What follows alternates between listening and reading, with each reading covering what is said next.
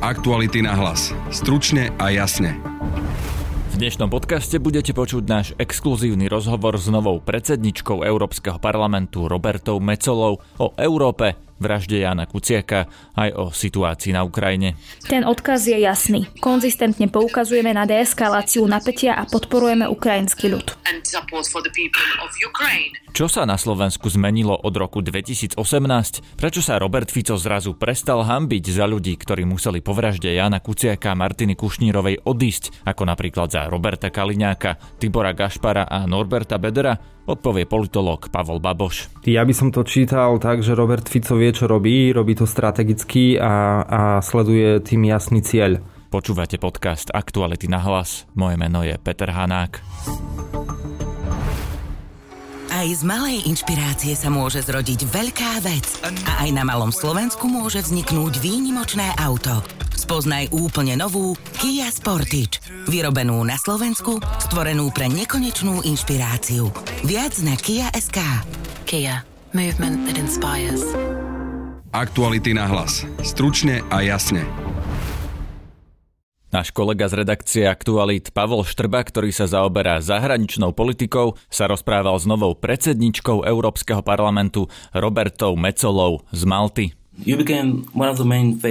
Uh... Nedávno ste sa stali nielen šéfkou Európskeho parlamentu, ale aj jednou z hlavných tvári celej Európskej únie. Do akej miery viete z tejto pozície ovplyvňovať nastoľovanie európskych tém? A čo chcete z tejto pozície presadiť? What will be your main agenda priorities? Oh, v prvom rade moje zvolenie za šéfku Európskeho parlamentu nie je len podstou, ale je to aj privilégium.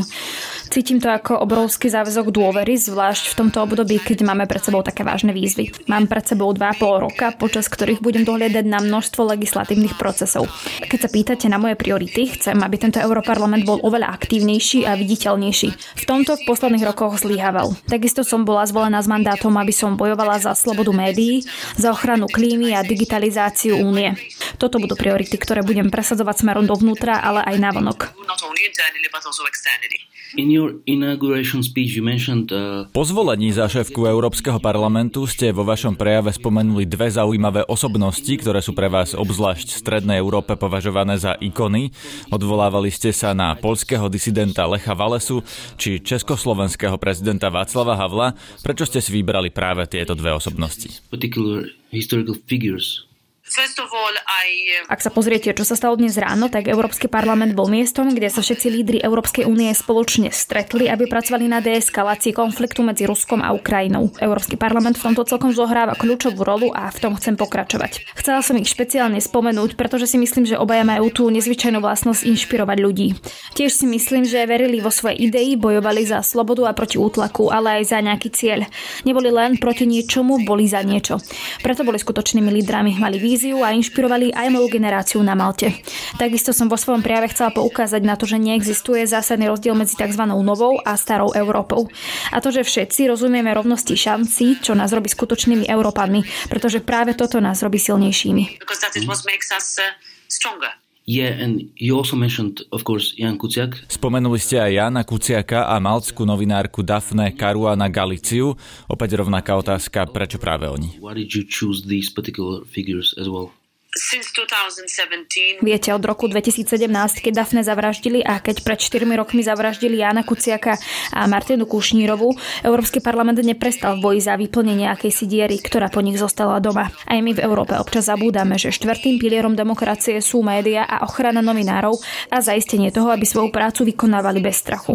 Aby mohli bojovať za hľadanie pravdy. Preto tento Európsky parlament založil cenu pomenovanú po Dafne, ktorá je venovaná investigatívnej žurnalistike, ale rovnako sme pretlačili aj množstvo legislatívy, napríklad v prípade zapojenia verejnosti do vyšetrovania. Takisto pokračujeme v sledovaní vývoja v krajinách ako je Slovensko a Malta, aby sme sa uistili, že spravodlivosti bude učinené za dosť a že sa raz nájde pravda. Samozrejme, životy Jana a Dafne už nikto nikdy nevráti. Ale dlhujeme im, ich rodinám, ale aj celej Európskej únii, aby sme sa pokúsili nájsť pravdu. To families, but also to the European Union to push to find the truth. And in this regard, Hovoríte aj o slobode médií, ale tá sa vo viacerých členských štátoch Európskej únie v poslednom čase zhoršuje. Najnovším príkladom môže byť Slovinsko, ale čiastočne aj Rakúsko.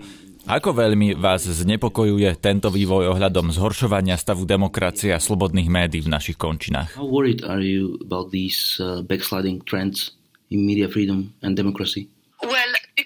Well, Európsky parlament je v tejto téme veľmi silný. Veľmi razantne presadzujeme kroky na zlepšovanie slobody médií a vlády zákona. Každý rok vydávame celkovú správu o dodržiavaní zásad právneho štátu v prípade každej krajiny. Pritlačili sme k tomu Európsku komisiu. No nevydávame len správy, tlačíme aj na to, aby sa všetky naše odporúčania pretavili do praxe. Ako si aj spomínali, skutočne vidíme znepokojujúce trendy v množstve krajín Európskej únie.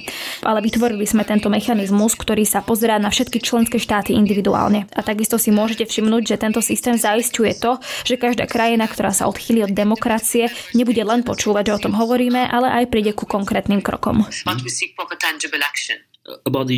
Späť k Ukrajine. V posledných týždňoch sa objavila kritika, že Európska únia počas tejto krízy medzi Ruskom a Ukrajinou opäť raz ukázala nedostatok jednoty. Vyzerá to tak, že snaha urovnať tento konflikt z našej strany opäť prebieha len bilaterálne. Keď sa pozriete na diplomatické snahy nemeckého kancelára Olafa Scholza či francúzského prezidenta Emmanuela Macrona, všetci vystupujú samostatne. Súhlasíte s názormi, že Európska únia opäť ukázala nejednotnosť a že sen o povestnom telefónnom číslo do Európskej únie, ktoré spomínal šéf americkej diplomácie Henry Kissinger, je stále iba snom? There's no telephone number to EU. V tomto by som vám odporúčila pozrieť sa na to, ako prebieha súčasná debata na plenárnej schôdzi v Európskom parlamente, odkiaľ som na chvíľu odišla, aby som si s vami pohovorila. Môžete tam vidieť veľmi konzistentnú a ucelenú pozíciu, ktorú zastáva šéf Európskej rady Charles Michel či vysoký predstaviteľ pre zahraničnú politiku Joseph Borrell. Takisto hovoria o konkrétnej odpovedi voči listu šéfa ruskej diplomácie Sergeja Lavrova, ktorý poslal šéfovi Európskej komisie aj šéfovi Európskej rady. Odpovede na tento list boli zo strany všetkých spomínaných európskych politikov rovnaké. Vyslali sme jasnú a jednotnú správu. Takisto môžete ale vidieť naše reakcie na prezidenta Macrona či kancelára Šolca. Fandíme im v ich snahách a ich pozície sú v súlade s pozíciami Európskej únie. Ten odkaz je jasný. Konzistentne poukazujeme na deeskaláciu napätia a podporujeme ukrajinský ľud. V tomto zmysle by som s vami teda nesúhlasila. Samozrejme, sú veci, ktoré sa dajú zlepšiť. Ale to, čo chcem dosiahnuť ako šéfka Europarlamentu, je zaistenie toho, aby všetci spomenutí predstavitelia Európskej únie dvíhali to povestné telefónne číslo, ktoré ste spomínali. A aby šírili rovnaký odkaz, čo sa dnes deje. About the, the dream, about the... Ktoré telefónne číslo je to teda dnes? Kam majú volať svetoví lídry, keď chcú zistiť postoj Európskej únie? Uh, Vy v dnešnej dobe používate telefónne čísla? Odporúčila by som vám pozrieť sa na to, čo hovorí ktorýkoľvek z lídrov Európskej únie. A ktorékoľvek ich číslo vytočíte, odpoveď bude rovnaká. Okay, so Let me put it in other way. Opýtam sa teda inak. Čo môžete ako šéfka Európskeho parlamentu osobne urobiť na urovnanie konfliktu medzi Ruskom a Ukrajinou? Aké sú vaše tvrdé a meké právomoci v tomto celom diplomatickom úsilí? What are your hard and soft powers in this? V prvom rade Európsky parlament schválil viac ako 1 miliardu eur vo forme pomoci Ukrajine. To je jasný a hmatateľný odkaz smerom k ukrajinskému ľudu. Keď sa pýtate na politické rokovania, dali sme jasne najavo, že Európsky parlament bude jednoznačne podporovať koordinované a rýchle kroky smerom k sankciám voči Rusku. Nie je však v mojom záujme hrať nejakú špeciálnu rolu. Chcem ukázať, že Európska únia ako taká je konzistentná a zjednotená a nenájdete žiadny rozdiel medzi tým, čo presadzujem ja, šéf zahraničnej politiky Tusk či šéf Európskej rady. No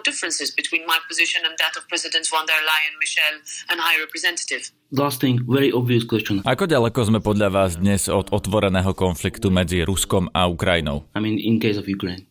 No, Pozráme sa na to s opatrným, nenazvala by som optimizmom, ale realizmom. Snahy o deeskaláciu sa dúfam pretavili aspoň do odkazu, ktorý povedie k stiahnutiu vojsk. Samozrejme, čakáme na konkrétne dôkazy, že sa to deje.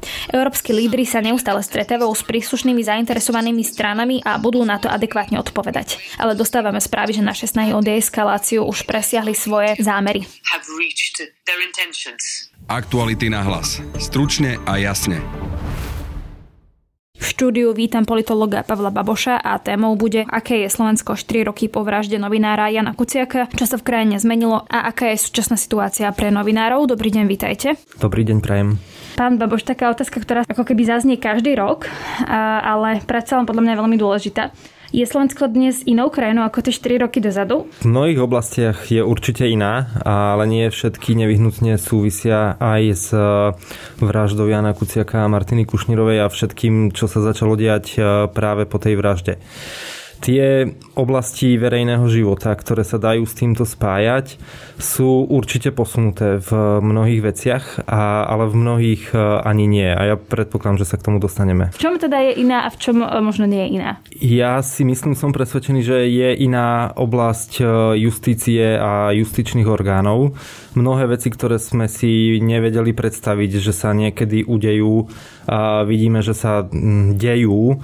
Je, či už ide o vyšetrovanie vplyvných ľudí, ktorí sú bohatí a mali v minulosti, alebo minimálne sa hovorí, že mali vplyv na politiku, ale aj politikov, ktorí boli vo vysokých štátnych funkciách a oligarchov či policajných e, alebo iných justičných funkcionárov ako bývalý generálny prokurátor Trnka alebo bývalý špeciálny prokurátor Kovačik. Hovorili ste, že niektoré veci zostali rovnaké, aspoň takto ste to naznačili, čiže čo podľa vás možno zostalo rovnaké, alebo sa ešte, dajme tomu, nejak zhoršilo v krajine? V spoločnosti uh, ostala bohužiaľ rovnaká necitlivosť na hrubosť politikov, na e, klamstva, na to, akým spôsobom, ak aj nie priamo klamu, tak e, povedzme podnecujú k nenávisti alebo manipulujú s rôznymi údajmi, faktami, prispôsobujú si narratívy. A to sa týka tak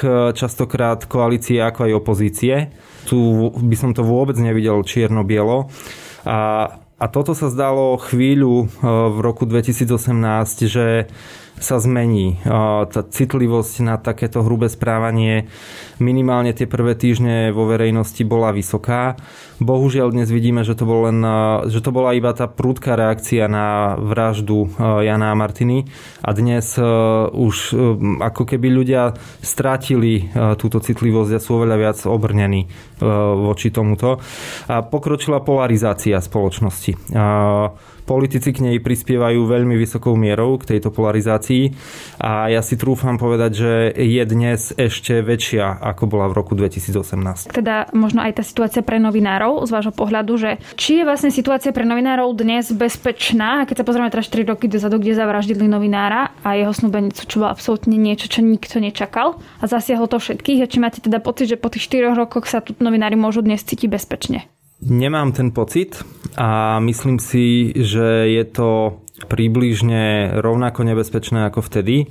Možno práve s tou výnimkou, že e, tá vražda bol šok, ktorý naozaj nikto nečakal, ako ste to sama povedali. S tým, že dnes e, novinári vedia, že aj také niečo sa môže stať, sú obozretnejší, sú možno citlivejší na rôzne útočné prejavy zo strany politikov Hovorili o tom aj viacerí šéf-redaktori v priebehu uplynulých dní, že možno veci, ktoré by predtým nikdy neriešili trestným oznámením, dnes oveľa silnejšie zvažujú, prípadne aj tak robia. Ale v žiadnom prípade si nemyslím, že by z objektívnych dôvodov kvôli niečomu mala byť tá situácia dnes bezpečnejšia podľa vás správanie politikov voči novinárom bolo možno po tej vražde iné a dnes je späť v tom starom ako keby v štýle správania nejakých útokov na novinárov alebo ako vlastne vnímate možno ten postoj politikov k novinárom? Ja by som tu oddeloval nejaké dve uh, roviny. Jedna je takéto bežné každodenné správanie, ktoré sa možno aj 20 rokov nemení.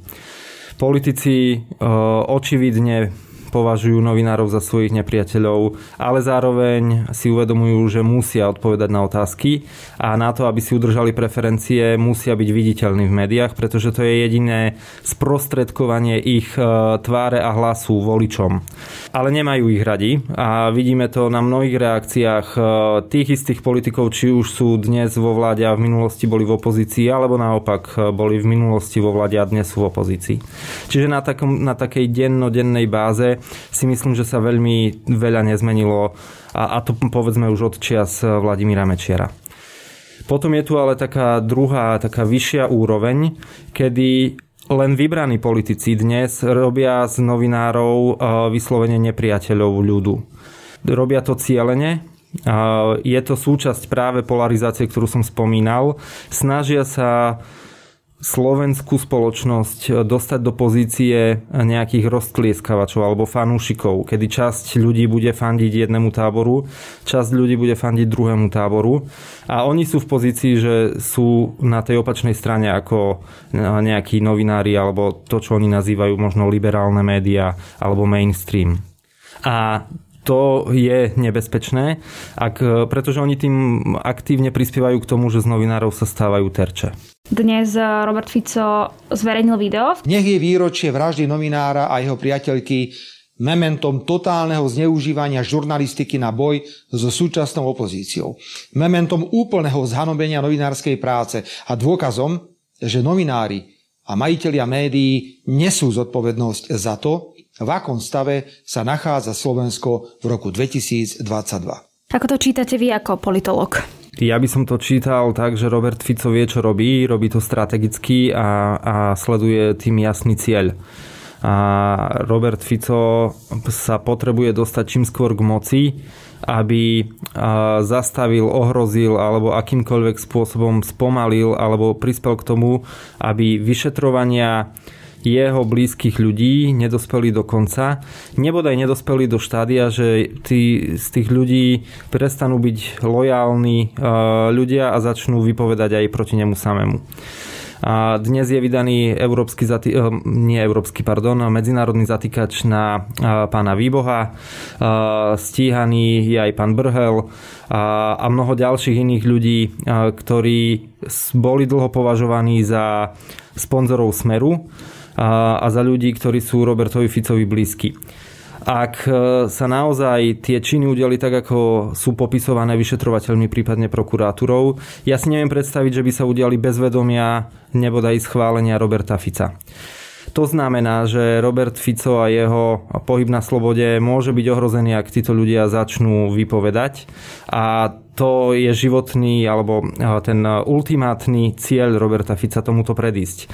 A on bude veľmi cieľene robiť všetko preto, aby destabilizoval túto vládu alebo túto vládnu koalíciu a čo najskôr sa dostal k moci, aby mohol ovládnuť e, opäť e, či už políciu, alebo iným spôsobom aj získať vplyv nad ďalšími justičnými orgánmi, ako je prokuratúra alebo súdy. Keď sa napríklad pozrieme na tie 4 roky e, dozadu, tak tam vtedy nastal taký moment, možno by to niekto nazval, že očistý, že teda napríklad Robert Kaliňák odišiel do politického dôchodku, potom z čela vlastne policie odišiel pán Gašpar. No a dnes vlastne vidíme to, že je to tak, že Robert Kaliňák ako keby sa vrátil späť na tú politickú scénu, respektíve vystupuje na tých tlačovkách Smeru, Tibor Gašpar rovnako. Prečo sa to podľa vás všetko tak ako keby otočilo? Ja na to mám jednoduché vysvetlenie. V čase, keď sa chceli stiahnuť z výslňa alebo z eh, takého verejného priestoru, si možno sami neuvedomovali, ako ďaleko to môže zajsť a ako veľmi ich to môže ohrozovať. Dlhé roky, možno povedať až 10 ročia, alebo nie úplne 10 ročia, ale viac ako 10 rokov minimálne, pretože Smer bol pri moci 12 e, rokov, sa mohli cítiť títo ľudia neohrození a mnohé veci, ktoré robili, ktoré dnes vieme, že neboli úplne v súlade so zákonom, a robili práve s týmto pocitom, že nikdy im na to nikto nepríde. Postupne sa začali rôzne veci odhaľovať a a nie len súvisiace s korupciou ako takou, pod čím si mnoho ľudí predstavuje kradnutie, ale aj mnoho tých mocenských ovládnutí štátneho aparátu, čo nevyhnutne nemusí spadať pod korupciu. Dnes, alebo postupne si začali možno aj ľudia ako Gašpar alebo Kaliňák uvedomovať, že sa to k ním blíži a ak nevyvinú všetko maximálne úsilie preto, aby to zastavili, tak to môže pre nich dopadnúť zle. A, a preto do toho vrhli všetku svoju silu až keď tie vyšetrovania sa dostali do istého bodu, kde si aj Robert Fico možno začal uvedomovať, že sa to blíži k jeho veľmi blízkym ľuďom, tak aj on zintenzívnil svoje aktivity. Taká ešte záverečná otázka. Čo očakáte možno, že, že teda bude o rok, že kam sa posunie tá krajina z toho, čo možno vidíte dnes, že ktorým smerom sa to asi teda bude posúvať a že či tam sa budeme o rok baviť o tom, že viac sa veci teda ešte zmenilo v tej krajine alebo sme sa možno vrátili späť. Opäť záleží oblasť od oblasti. Ja by som chcel pevne veriť, že tak ako dobre je rozbehnutá väčšina, veľká časť alebo väčšina justície a všetkých jej orgánov, tak chcem pevne veriť, že bude fungovať aj ďalej a budem aj ďalej mať výsledky.